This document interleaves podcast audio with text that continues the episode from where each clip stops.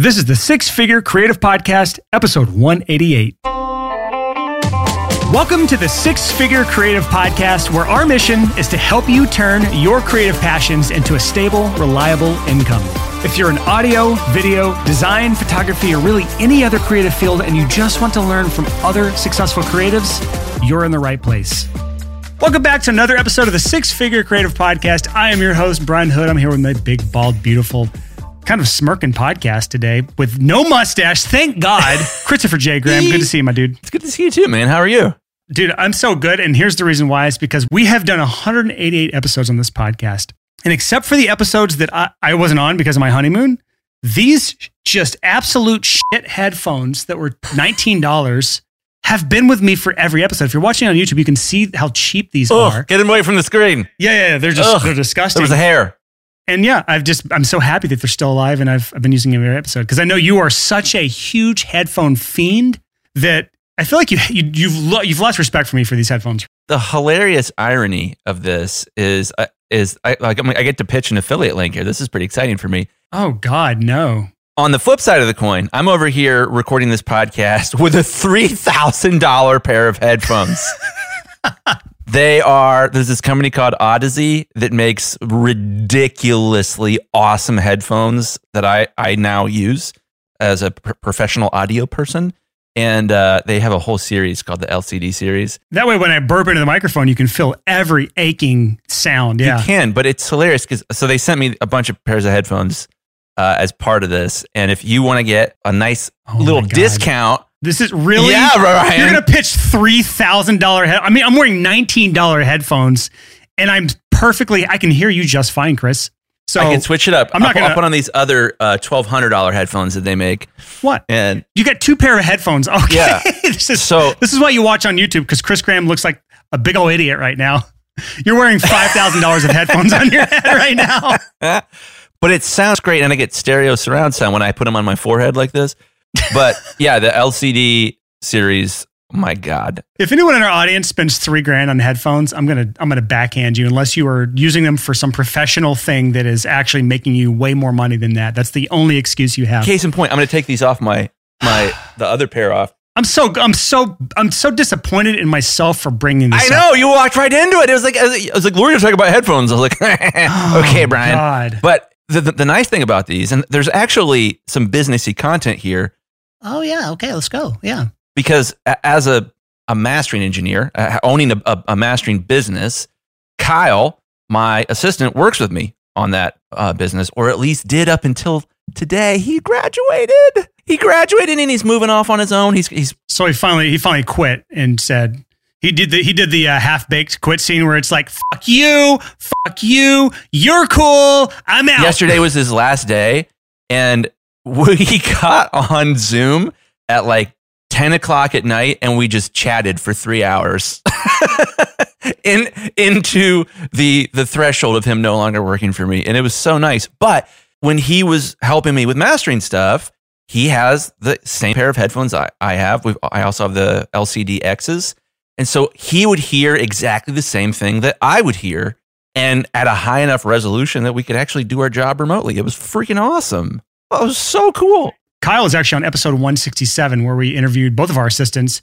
Episode titled, How to Hire an Incredible Assistant Who Will Transform Your Business. So that was, Kyle was in that episode, and James, my past and current and hopefully future assistant, was in that episode. I would like to say I'm to blame for you losing two people now, Chris, partially to blame at least. Brian Skill is one of my coaching clients for marketing. And then Kyle is in my boot camp right now for the Accountability Accelerator Boot Camp for Profitable Producer Course students. Those guys are both unbelievable, and it has been so fun for me to work with people and then see them graduate. Yeah, I love it. It's so cool. Let's talk about ways that we can help more of our listeners graduate in their own businesses. How about that segue? Hey, content. Yeah, talking about today's episode topic. Today, this is an episode that it's been percolating in my mind for a while now, because I'm having to make hard decisions because of exactly what we're going to talk about today. It's all about bottlenecks. In our business, we actually have this episode outlined, so hopefully this goes smoothly today, but there are 3 personal bottlenecks and 5 business bottlenecks that I would call single points of failure. And actually, if you go way back to episode 38, we have an episode called 10xing your business by identifying and eliminating your single point of failure. This is another one of those episodes where we kind of go back and rehash some old stuff. But we have that was like 4 years ago, we did that episode. And there's so much more to talk about today, because I cannot tell you how frustrating it has been in one of my core businesses that I have this massive bottleneck. And Six Figure Creative specifically, we're going to talk about that today. Just one of my businesses. And there's this bottleneck that has been holding me back for the past year, probably year and a half now, and I have just not fully addressed it. And so I'm going to talk about that today. So this is going to be real in the weed stuff for me, but there's just so many examples. And I think this will apply to everyone here. And even Chris and I talking beforehand on this episode, there's even things in his own business right now that need to be addressed that are bottlenecks. And I think that if we ignore our bottlenecks in business, it is to our own detriment, because I know that we tend to focus on what we love to do. Chris loves tweaking gear and buying new gear and putting headphones on and trying different headphones on and different camera things and vintage lenses and LUTs. Yeah. And I love like marketing and doing nerdy things like spreadsheets and Facebook ads. And like, I love certain things as well. And I have my own demons as far as like what I love to tweak and do for fun. But there are certain things that we ignore because they're not our natural gifts. They're not the things we naturally gravitate towards. And these are typically where our bottlenecks lie. So we're going to talk about these today. And I feel like all of us have a bottleneck somewhere. And this is what separates successful businesses from either failures or struggling businesses, is that the most successful businesses are addressing the bottleneck always. They're always addressing the bottleneck in some way, shape, or form, so that there's at least something going through it. There's a difference between a bottleneck and a complete roadblock, and we need to kind of probably talk about that as well. But let's just get into this, Chris. Let's start with the outline here. We're going to talk about personal bottlenecks first, and then we're going to talk about business bottlenecks. So first bottleneck on personal is time. I think we don't really have to elaborate on this very much. If you don't have time. I think we could do the whole episode on just the time as a bottleneck. As a matter of fact, like. Yeah, I take that back. We should elaborate on this, because if you don't have time to address your bottlenecks, you're screwed. You have to have time to address your bottlenecks. You could make a joke about this and be like, hey, I made up this new superhero for the Marvel universe. He's called Has Enough Time, Man. And he has enough time. It doesn't matter what it is, but he has enough time to do it. That was a very weird thing you just said. It is a weird thing, but think about it. Who would win, Superman or Has Enough Time Man? Has Enough Time Man every single time. What a weird superpower. I'm not going to argue it because it's ridiculous, but I'm sure you're right. But let's bring this back to business owners. There's all these weird superhero characters like Lady Luck, whatever her name is, from Deadpool. She's just really, really lucky. And if we link this back to our audience here, if we link this back to our struggle as creatives, not having enough time is the most important thing, because what you do with that time can get you anything. It can accomplish anything. It can make any amazing work of art. It can get you any skill that you need. It can get you a relationship with any person on the face of the planet. Time is what you don't have to invest in what you need to be able to do that.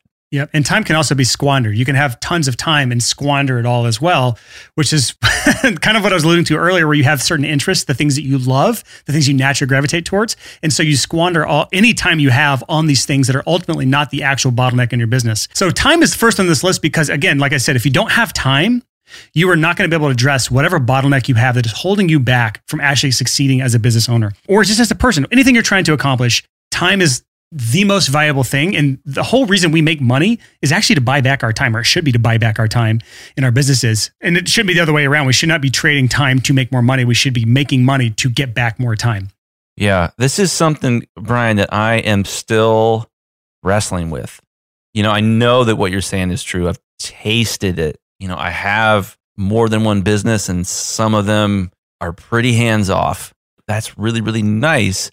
But having this vision of like what it would look like to continue to improve in that world, it's important. Yep. Let's move on to number 2 of personal bottlenecks here, and that is your mental state. As freelancers or any business owners, especially freelancers, there is no separation. There's not really any separation from us and our business. Like we are one and the same. We are our business, and our business is us. So if our mental state is not in a good place, then our business is not in a good place. There's no way around it. So this is what I would call an absolute single point of failure, an absolute bottleneck. And Chris, do you want to elaborate on this a bit? Because I feel like this is an area you've been through a long journey on the last couple of years. It's funny, when your mental state is not at its best, that can manifest in a lot of different ways. Sometimes the way that manifests is that you get dirty fuel to burn. And this idea of dirty fuel, I'm fascinated by it. So like revenge is a dirty fuel. One of my favorite books ever is The Count of Monte Cristo.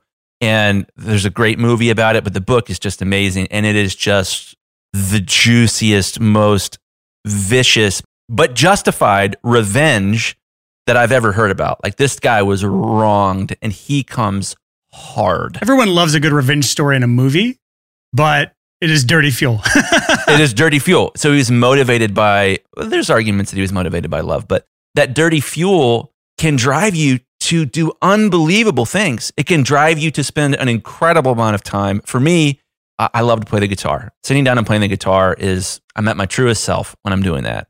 And I can just go off in my mind for an hour or two. But that comes from a place where I used to play guitar to escape from the world. It was disassociative. It was like, oh God, like I'm trying to process what happened to me at this thing and I got PTSD and I can't tell anybody about it. So I'm going to go play guitar. And that dirty fuel drove me to be able to like make a living playing a guitar there for a spell. But at a certain point, that dirty fuel, you have to recognize, okay, well, a lot of my skills and my talents are from having dirty fuel. I'm at a point in my life where I have to shift to a clean fuel, something where I'm doing this for not necessarily non-selfish reasons. Your issue might not be that you were doing things selfishly before. It might have been that, like for me with my business, is I had a desperate need for control in my life. I didn't feel safe because I hadn't like wrestled with my demons yet. I didn't realize what was all buried in the back of my mind. And so I built systems to try to control the world around me so that the world was more predictable because I didn't like surprises. So I got really good at building systems. I did it on dirty fuel. And now at this point, I have to find a way to use those gifts, but to do it with clean fuel. Yeah. So to kind of bring this back a little bit, because I like the analogy of dirty fuel and clean fuel, but I think it's important to talk about why dirty fuel is bad, because revenge can motivate us. It can make us do incredible things, like you said. Escapism, those can motivate us to do certain things and like to pursue certain things and develop certain skills and implement certain things. But when it's dirty fuel, it's putting the priority in the wrong place. We're doing something for the wrong reason. And the reason this is a personal bottleneck is because if you were running off dirty fuel, you are most likely working on the wrong things. And so we talked earlier how you could have all this free time and then just squander it. It's because you're running on dirty fuel. Not only that, but dirty fuel gums up the engine. Dirty fuel deposits nasty crap and the engine starts to slow down. And I'm going to tell a hillbilly story here. So, which I would imagine the gunk would make our creativity suffer in some way, shape, or form. Exactly, Brian. Yeah, like when you've got that gunk from running on dirty fuel, it makes you less than what your potential would allow you to be. Now, a great example of this is when I bought my first house, a friend of mine had a riding lawnmower. And he was like, you know, my grandpa found this in the trash and he fixed it up. If you want it, you can have it. Is that the one you were talking about on a episode before, your the blue collar mindset issues that you have? Yeah. I was like, okay, I'd love this mower, but it's huge. It's 25 horsepower, 46-inch deck. I can't get it on a truck without taking it apart. I'll just drive it across town. I remember that 46-inch deck conversation, yeah. Dude, it was awesome. So I drove it like 5 miles across Westerville to my house, and I would use the heck out of this thing, but it was like 25 years old when we finally had to put her down. Oh, you had to put her down? When did that happen? I don't want to talk about it. Okay. I'm so sorry for your loss, man. I'm serious. Like, I didn't even put her down myself. Like somebody else had to put her down for me. But she'd get real gummed up. Lawnmowers, by their very nature, suck in a lot of dirt, and they're using dirty fuel and dirty oil. They get nasty. So there comes a certain point in a lawnmower's life where it won't run very well. It won't start. And you need to use a product. We're not sponsored by them, but a product called Sea Foam. Sea Foam, you spray in the air intake of the engine, and it sucks this fluid down in there, and it turns it into like flashes into steam, and it scrubs the crap out of the inside of the engine. And all of the leftover gunk from running dirty fuel gets flushed out, and like this huge, nasty, ozone-killing cloud shoots out of your engine. Wonderful for the environment. Wonderful for the environment. And then your engine runs great. Runs really, really, really well. We're going to do a six-figure creative salute to Chris's old lawnmower. If you want to learn more about that story, go to episode 96, How You're Sabotaging Your Business with These 5 Toxic Mindsets. We did that back in September 2019, Chris. You talked about your lawnmower in that episode. Her shifter was a silver skull with red eyes. Really? Yeah. She was awesome. It sounds way cooler than you made it out to be on that episode. Anyways, she was dope. I basically had to mow the side of a cliff with that thing, and it was awesome. Yeah, you talked about it already. But anyways, so let's bring it back to the sea foam analogy of dirty fuel and clean fuel. So when your mental state is not at its best, that will often give you creative superpowers for a little while. And this is so often like the superhero story. Let's talk about Iron Man, right? Iron Man builds this thing, and then eventually it starts to kill him, and he has to get a transplant so that he's running a different arc generator that's cleaner, right? That's the same illustration that I think a lot of us need to have this epiphany that, like, I have not been running on clean fuel. My motivation has been trying to impress other people rather than serve other people, and I need to reset everything from the ground up and build this business from a healthy place. Now, I think where this starts to get problematic, Brian, is I've got a little tough love for you. We were having a conversation a couple weeks ago, and you were being a little prickly. I am. That's my default state, Chris. What occasion were you speaking of specifically? I don't even remember. There's so many times when you're just being a prickly dick, like that. I'm just like, oh, okay, it's Brian, and I love him anyways. But you said something. I called you on it, and you said, "Well, that's just one of my flaws." Yeah, and that I think is a really interesting conversation for this topic. When you look at your mental state and the behaviors that you do that harm the relationships with the people around you, or that make your business not run as well, or that just get you riled up and make you stupid, it's not efficient, and it's not smart, and it's not a good long-term solution. And to just say, "Oh, it's just one of my flaws," was probably the stupidest mistake that I have made over the course of my entire life. I would be like, well, yeah, sometimes I get nervous and I start plucking at my eyebrows. That's why you don't have eyebrows. Shit, I was wondering what happened. I have super thick, beautiful eyebrows, but I used to get weird and I'd start to pluck at them, or I would wake up shaking in the middle of the night, or I would be in public and I'd like all of a sudden would get really, really uncomfortable and I'd shake my hand. Let me slow you down. I feel like we need to bring this back to the bottleneck conversation. And this is where I'm bringing it back to just accept I'm a creative and I've got some eccentricities and it's just part of who I am. That is a mental state bottleneck. Instead of asking, well, why?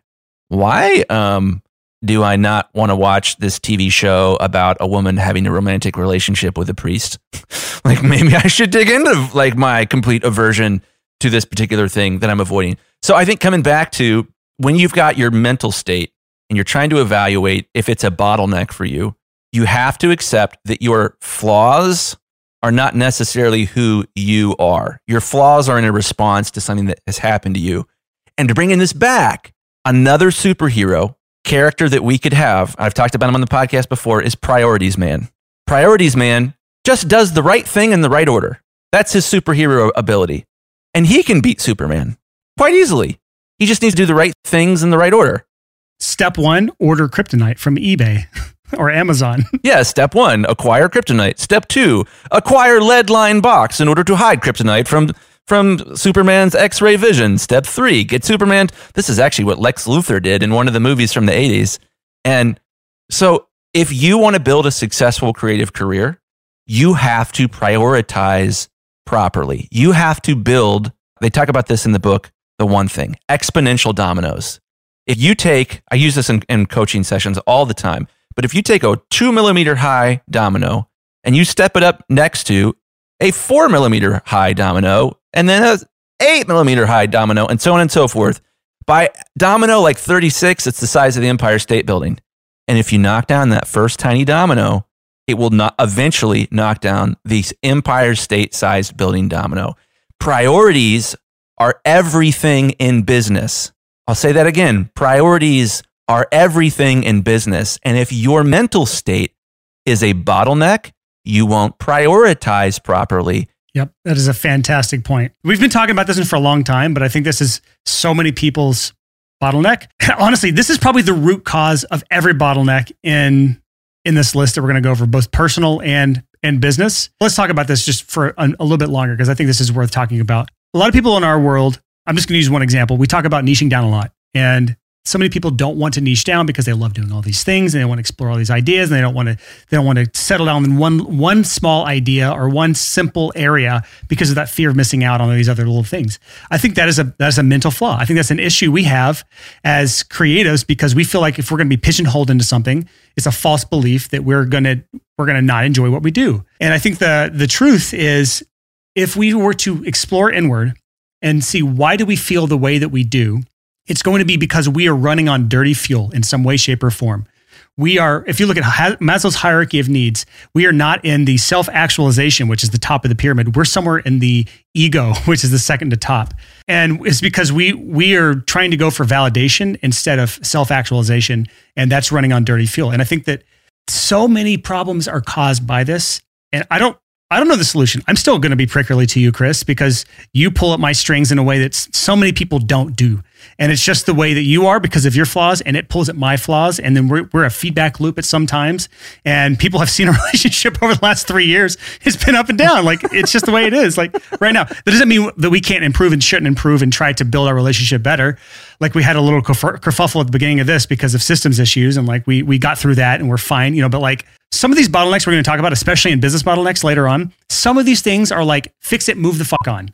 So some of them that way. Mental is not. Mental is it is an endless game. It is something you will be working on for the rest of your life, because you will never be at 100% with your mental state. There's no way to achieve that. If you do, please let me know, because I would love to meet you and have you on the podcast. Please let him know via telekinesis, because you will have unlocked new and exciting parts of the brain. You'll be that's the true ability of priorities, man, is he figured out how to do telekinesis. So I think it's worth moving on, because we've been on this one for so long and I want to get to the others, but this is, the mental state is the root of all bottlenecks. This is, and as we move on, let's just sort of leave this in a box that we can come back to. We will have to revisit this. It's funny, because as podcasters, we're supposed to be like, hey, we're smart and we're saying cool stuff into fancy microphones and we're clever. You hit the nail on the head, and that this journey goes and goes and goes, and you continue to do it, because Your self-actualization is to find your capacity. It's to find out what you are capable of doing, and what unique value you can bring to this world. And to close this up with one thought, I'm going to get the math wrong here, but I think in the human brain, there's about 1 billion neurons.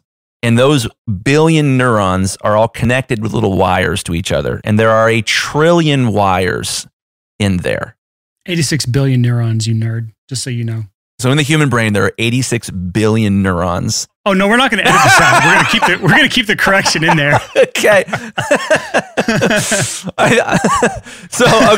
So my 85 billion of my neurons were not functioning properly just now. Only 1 billion of them were online, but there's something like 1 trillion of these little neural connectors, the pieces of tissue. My point is, it's complicated. How this thing works is more complicated than how anything else in the known universe works. And so it's going to take some time, man. Yeah, 100 trillion connectors, just so you know. 100 trillion? Yeah. 86 billion to 100 trillion. That's a lot of permutations of things going on there. Wow. Yeah. So at this point, the mental state that you are currently in, podcast listener, no living thing will ever be in, including you, for the rest of existence. Yeah. Let's move on, because we're in the weird, like, mind-blowing big number element. So let's bring this back down. I promise you the rest of this episode will not be this heady, but this is an important one, because everything else is, again, you are your business. It's one of the same. So the cleaner your fuel, the better off you're going to be. And this probably, to be completely honest, should have just been its own episode, because there's probably more to say with this, but we got the outline here, so we're going to continue down the outline here. That's how we do it. We know our priorities are wrong, but that's not going to stop us from proceeding. Yeah, we are completionists at heart. All right, so let's move to number 3 in personal bottlenecks, then we'll get to the business bottlenecks. But number 3, personal bottleneck. Have you ever actually sat down and thought about where your next client will come from? Most freelancers don't, because most freelancers' number one strategy for getting new clients is something called hope marketing. And if that sounds like you, you're not alone. Most freelancers think that just by putting out great work, clients will come banging down your door to hire you. Now, while you obviously do need to be good at what you do, we both know that this strategy does not work. Otherwise, your calendar would be 100% booked solid with amazing projects from your ideal clients. So to help you with this fight against hopium addiction, I'm excited to announce that our flagship coaching program, Clients by Design, has finally opened up applications again. This transformational coaching journey is not a one-size-fits-all. It's tailor-made just for you. We'll do a deep dive into your business to see what's missing, and we'll lay out a step-by-step roadmap to guide you over the next 6 to 8 months. And here's the best part. We don't just give you the plan and send you on your way. We give you personal one-on-one help so you never get stuck. And we make sure you actually follow through with something called our absolute accountability system. So if you're ready to stop relying on hope marketing and ready to start building your own client acquisition machine so you can get a steady flow of clients, then it's time to step up and apply for Clients by Design and see if you're a good fit. Just go to sixfigurecreative.com/coach. And I'll be the first to say that this program is not for everyone. So far, we've only accepted about 25% of those who apply. So if you want to find out if you're a good fit, just go to sixfigurecreative.com/coach and fill out the application. Now here's our show. Let's just recap real quick. Number one was time. Time is a huge bottleneck. If you don't have time to fix these bottlenecks or work on these bottlenecks, you will not fix the bottlenecks. You'll be stuck forever. Number two on personal bottlenecks was mental state. And now number three for personal bottlenecks is skill. And it's easy to see why this is an issue, because if you lack the skill to fix the bottleneck or do the thing, especially in business, then that will be a big problem. Like, just for example, if you suck at what you're trying to sell, if you're not good at the service you're trying to provide, you will forever have a massive bottleneck on pricing, on just anything in your business. You might not fail, but you will struggle greatly. Chris is trying to come up with a nicer way of saying that, I can tell. It's an interesting point, because every creative that I've ever met in my life has been exceptional in some ways, but often they are exceptional in ways that they don't either leverage for their business or that are the wrong things to be exceptional at in their business. Perfect example, audio mastering engineer, Chris Graham, who knows more about building systems and automation than 99.99% of the rest of the population. Why? I've said it a million times, but if you to put all that skill and talent and that you know from automation and systems building, if you to put that into literally any other healthy business model on earth, because mastering is a tough business. It is not the best business model. I'll say it straight up. It is not the best. Even in audio, it's one of the worst business models. Only the best mastering engineers do it well. If you put that amount of effort, energy, and time into any other business model, you'd be a multimillionaire. Yep. I didn't prioritize. Well, it's not all about money either. Just to be clear. True. But I if I had the maturity to understand that, like, hey, you are crazy good at this one thing that's actually way more valuable than the thing that you get your ego from being good at. And this actually goes back to the mental state conversation. Bottleneck number two, really, it wasn't a skills issue because you were good at mastering. You're like, the skill of mastering was fine. The skill of automation you were actually incredible at, and systems building, if over a tad overcomplicated at the time, but we grow into it. But there's just anything we're going to talk about, especially on business bottlenecks, it involves learning a skill. And as creatives, when we gravitate towards the things that we are interested in, and we shy away from those things that we're not interested in, we are not developing those skills that we need to develop the most. And we are doubling down on the skills that we need to develop the least. That was why you got so good at systems building and automation, is because you're doing it out of avoidance, because you're running on dirty fuel. So you got really good at the systems building and automation, and you completely neglected the fact that you had 30,000 people on your email list for your mastering business. The fact that you could have doubled your prices overnight, which you eventually did, and not have to change anything in your business and doubled your income, or at least brought it up by 50% or whatever, you ignored so many great things because your priorities were fucked, because you were running on the dirtiest fuel possible. Let's be clear. We made a super popular business podcast while I was in the middle of that. Like there was a lot wrong that I was not aware of. And I'm poking fun at you because, like, it's just the examples are there and it's easy and it's top of mind. But, like, I struggle with these same things. There are skills I should be developing that I'm not. There are mental issues that I should be dealing with that I'm not, or haven't, or I am but I haven't fixed. There are issues with my time that we're going to talk about in this episode, what I'm doing to fix the time things that I have in my own personal bottleneck. So I'm struggling from these things myself. I am just as guilty as you, Chris. It's just for some reason yours are dirtier laundry for some reason. It might have something to do with the gratuitous trauma of my youth. Sure. But let me bring this home. When it comes to your skills, you either don't have the right skills because you have a mental state bottleneck, or you don't have the time to get the right skills because you have a time bottleneck. You know what? I feel like this is going to be a two-part episode because We haven't even got to the business bottlenecks yet. And I'm looking at the outline for the business bottlenecks, and they are true bottlenecks. There are like, but I'm looking at these personal bottlenecks. And to me, these are like, these are so interconnected that I wouldn't call them bottlenecks. I just think that they are, this is just called being a healthy business owner. It is because if you can't prioritize because your mental state is flawed and you're running on dirty fuel, then you're going to be working on the wrong things. You're going to be squandering the time that you do have. You're going to not be developing the skills that you need to develop. And so these are all kind of meshed together into one big lump called yourself. You see how we just slowly came around to recognizing that we should prioritize our topics in this episode differently. So we're going to change our outline right now. And now we're going to just focus on the personal bottlenecks. Next episode, we'll talk about business bottlenecks. I think a great place for us to camp out here for a little bit, Brian, is how do you tell when you have mental state bottlenecks? Yeah. Okay. So this is easy in some ways and really hard in other ways. So mental state bottlenecks, there's like symptoms for it. One of the symptoms is you're always working on the wrong thing. So that's the priorities issue. Some of them are, it can be interpersonal. So like people find you prickly. You're guilty. I'm guilty too. I'm guilty too, for sure. It could be like the thing where you are, you know, you should be doing something, but you can't make yourself do it for whatever reason. Some of it's accountability in there. So like, that's a different kind of topic for a different day. But sometimes it is like, we know we should eat healthier. We know we should go to the gym. We know we should do this and that. We know we should, like, I'm just using fitness examples because those are easy to conceptualize. I know we should be doing these things, but I'm not, because something deep inside of me would rather have these other things, would rather have that extra dessert, would rather have that bag of chips because I'm hungry, would rather have sit my ass on the sofa and not go on that extra walk or go to the gym, or sleep in and not wake up early to go to the gym. Like there's certain things that like we cannot prioritize the things that we should be doing in our life.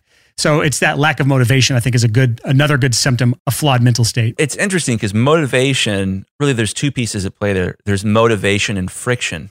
And often, you know, for me, like I don't really do it that much on air, but I cuss like a sailor in real life. We cuss on the podcast too. We bleep it out now just to be family friendly. I cuss a lot more in real life. Really?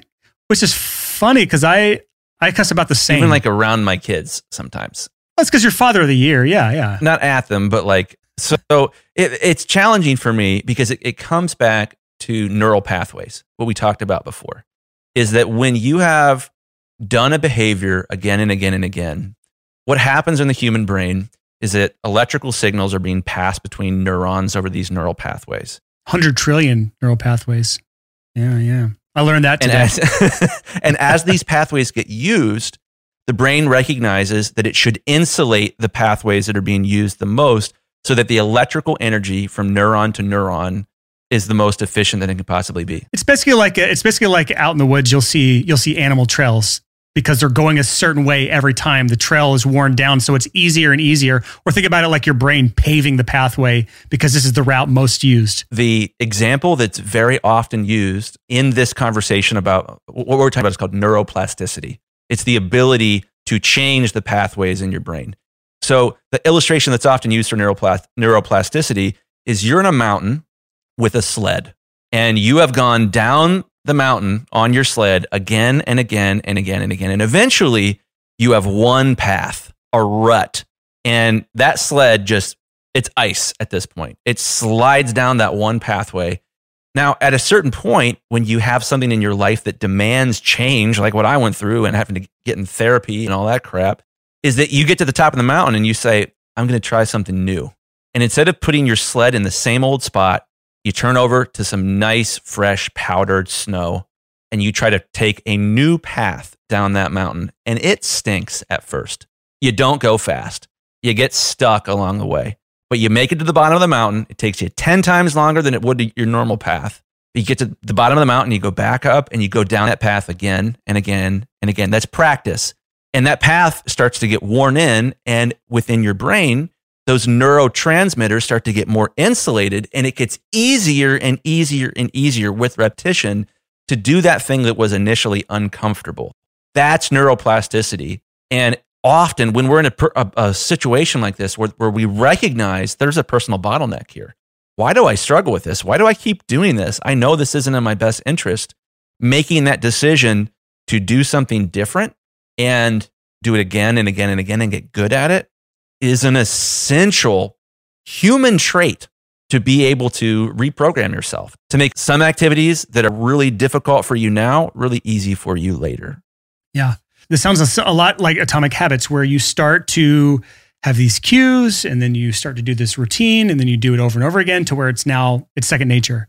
So like, it's like habit building, I guess. That's part of neuroplasticity. I don't know the terms very well, or this whole, I don't even know if this is legit science. So take this for a grain of salt, people listening right now, but it makes sense. And I'm looking on Google right now just to make sure we're not blowing absolute smoke up your asses here. But from what I'm seeing, this is real stuff. This is real stuff. This is like Nobel Prize winning scientists that I'm quoting what I've learned, reading books over the years. So the neuroplasticity thing, it's really easy. So for example, Brian, like you get prickly when you're frustrated. And you have this wonderful skill at making me frustrated sometimes. This is true. But I've gotten better at like when sometimes you're like, it's like, okay, Brian's frustrated.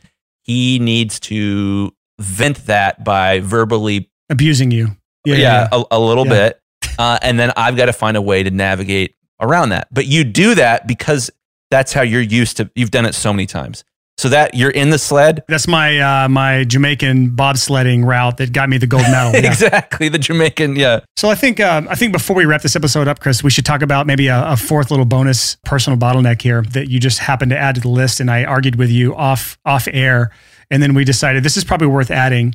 And this is a bottleneck of blind spots, where we have mental state, we have time, we have skills, but the issue that can hold us back even further is these blind spots where we don't know which one of these things are an issue, or we don't know which priorities we should go after, or which skills we should develop, or which areas we can either minimize or systemize or eliminate to get more of our time back. We don't know these things. So blind spots are a massive area. I think most people struggle with this. I know you have blind spots, Chris. Time. Lord willing, I know you do. And God knows I have blind spots. So this is another one where I don't think there's an end state. It's another one of those infinite games where we will always have blind spots, and they are inherently, we don't know about them, or else they wouldn't be blind spots. It's a little different than priorities. Priorities is, okay, you have all the information. Now put that information in the right order. Act on those things in the right order.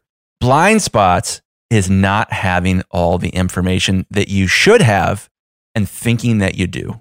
Well, that's the worst, yes. Those people that are like, they know just enough to be dangerous, and they're so adamantly correct about whatever they're talking about. I am those people. Like everybody I know is only master engineers are those people. They're the ones who have the least amount of information, and then they're the most adamant that they're correct. Yes. Well, and that's the funny thing is that often when you watch a superhero movie, the villain isn't actually a villain. They just have a massive blind spot. Like let's take who's the big purple guy from Marvel? I'm making everyone really mad right now. Thanos. Thanos is not evil. Thanos has a blind spot. And that blind spot is that he thinks that the ends justify the means. It's like everyone's going to prosper if I kill half of the universe. I like the outcome, but the way you're getting there is the worst thing ever, even though there's like this dispassionate, like at random, like that's so messed up. You go back to the original Iron Man thing, and Iron Man's like older buddy. He was motivated by the greater good, but his blind spots made him do evil in the service of the greater good. Yeah, and I get what you're saying. I like these analogies, but our audience isn't going to go kill off half the world, or at least I hope you don't. I hope our audience isn't like that. The point remains the same, which is when we have blind spots, we either do stupid things, or we do the wrong thing, or we do nothing. Yeah. Those are three dangerous things. And I tell you, if I had to look back at myself when we started this podcast before then. Which is fun. It's literally like a time capsule. You can go back and listen to episode 1-50 and hear old Chris Graham at any point that you want. You won't, because you haven't listened to episodes 1-50 ever in your life, but you could. It's a time capsule. The thing I struggled with the most was blind spots. That's the reason like my marriage failed is I had a blind spot. I thought reality was one way. It was not. I was not completely grounded in what was actually happening around me. I had other software running in the background that was freaking my shit out all the time, giving me nightmares every night. But the blind spots, I think, are the saddest of the personal bottlenecks. I would agree with that. Well, sort of, because sometimes the mental state, there are flaws that you know about. It's not a blind spot, and you refuse to address. I think that's the saddest. But other than that, I think blind spots are the second saddest. If you know your problem and you don't fix it, that is, thank God, I feel like, and I hope this isn't a blind spot, that that's not an area I've struggled with. I don't know, Chris, it's a blind spot for sure. Yeah. If I have a blind spot and I don't know about it, like, oh, I see what you're doing. Yeah. He just got the joke, guys.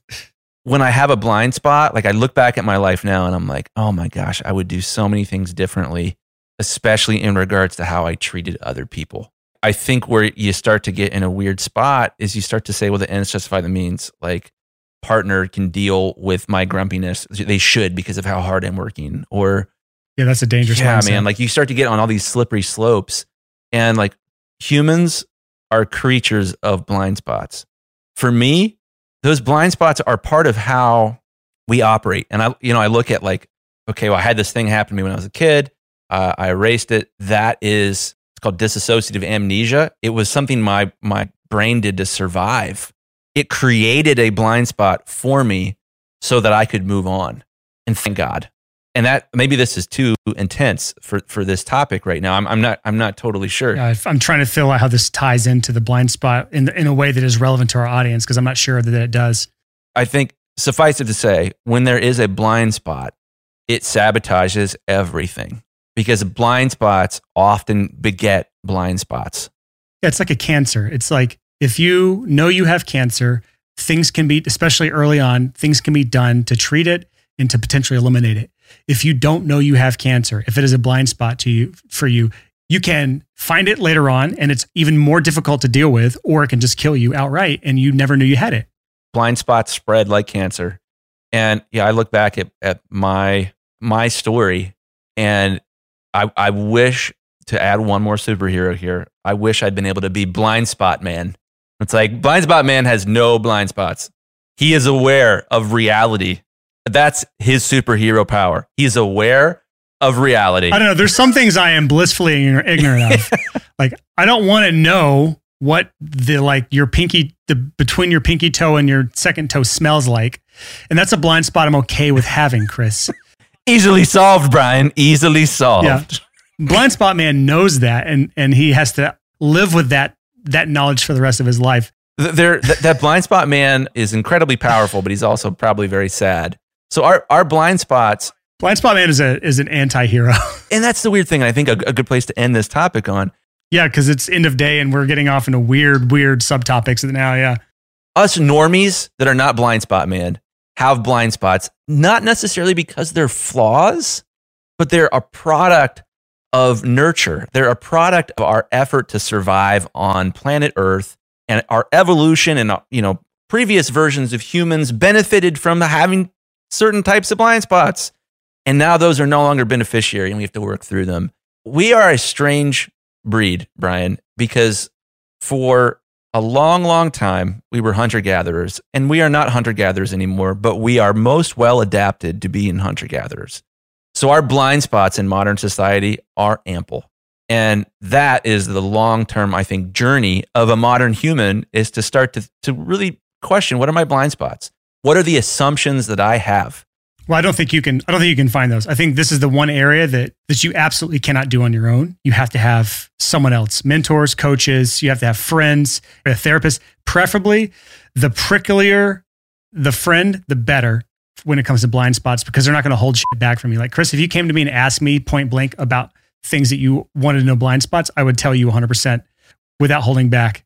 And I would try to deliver it nicely. I'm not freaking demon. I would try. It would depend on the blind spot. That's, I think, the thing. That's an essential ingredient in a healthy relationship, is that the person that you're in the relationship with is able to tell you where your blind spots are, but that you also have the ability to hear them and accept it. There's two pieces of that. Kind of how you called me prickly earlier, and I said, "Man, I feel personally attacked by this by this bald man looking at me right now." But damn it, he's right. It's difficult, and I think that's one of the things that makes my friendship so fun for me, is that we have a good feedback loop, and like, we're both prickly enough to tell the truth without being cognizant of the consequences emotionally to each other when we do that. And we have to all have friends like that though to help, because those friends are the ones that will call out blind spots and not hold back because the fear of making you feel bad. And there are some things I don't bring up because it's not going to benefit either of us to bring up. That's just being a good friend. But there are certain things where, like, blind spots that are detrimental to someone, you have to bring those up. As a friend, you have to bring those up for people, even if they'll hate you for it. You just tiptoed around a really interesting Pandora's box of stored up complaints and feedback. And we're going to leave it at that. So come back for next week's episode. We'll tackle business bottlenecks. There's 5 of them. We didn't even get to in this episode. But you know what? Sometimes these episodes evolve into their own thing. And I kind of like it. I like these 2-part episodes where we get to kind of dive deeper into like an initial outline we had, just because I didn't think we talked for so long about around these personal bottlenecks or these personal single points of failure or whatever you want to call these personal ones. But this has been a good episode because I feel like I have to now go self-reflect. When this episode comes out, I'm going to listen to it on my walk and just think through objectively as a listener, what kind of shit I have to deal with as a husband, a business person, an influential source of information. Like, and I don't say that as egotistical, but like we have thousands of people listen to us. So I have to make sure that I'm in a healthy spot. If my mental state is not good and I'm not coming from a healthy place, then I'm passing on my dirty fuel to other people. So I also have to take that into account. We're sorry about that, guys. Yeah, we're sorry for our flaws. And I think to end this, one of the things that I love the most about being a small business owner is that my small business gives me feedback about what I am getting better at and what I'm getting worse at. And there's an impetus there to work on myself so that I can prioritize better, that I have less blind spots, that I have more free time, that I'm just generally a healthy person, because I know if I'm healthier, my business will do better. You're not going to do better by being less healthy. And I think that's where these personal bottlenecks start to get so interesting, is a lot of people experience a lot of personal growth because their business revealed flaws in them. And that's absolutely, like, I don't know that I would have ever got into therapy if it wasn't for my businesses. Like, I started to see patterns in my life of like, why do I do this? Why do I keep doing that? Why can't I stop doing this? So when it comes to these personal bottlenecks, there's a big opportunity for not just the cancer of blind spots to spread through your life, through your business. But when you start to get healthy, healthy begets healthy. When you start to get healthier for your business, you often start to get healthier for other relationships and other parts of your life. And that's cool. That makes this podcast not just about, here's how to make more money by doing what you love. Like, here's how to take what you love and not just make money with it, but lead a better life. Be able to get that feedback from your business about what are your blind spots? What are your flaws? What are your priority issues? And to start to pour that back into growth. So tune in to next week's episode where we're going to talk about how to make more money, because we need money. Woo-hoo! Let's make some money, Chris. Money. Always be selling. ABC. It's all about the money, y'all. It's all about the money. Yeah. ABC. Profit. We just lost all of our listeners.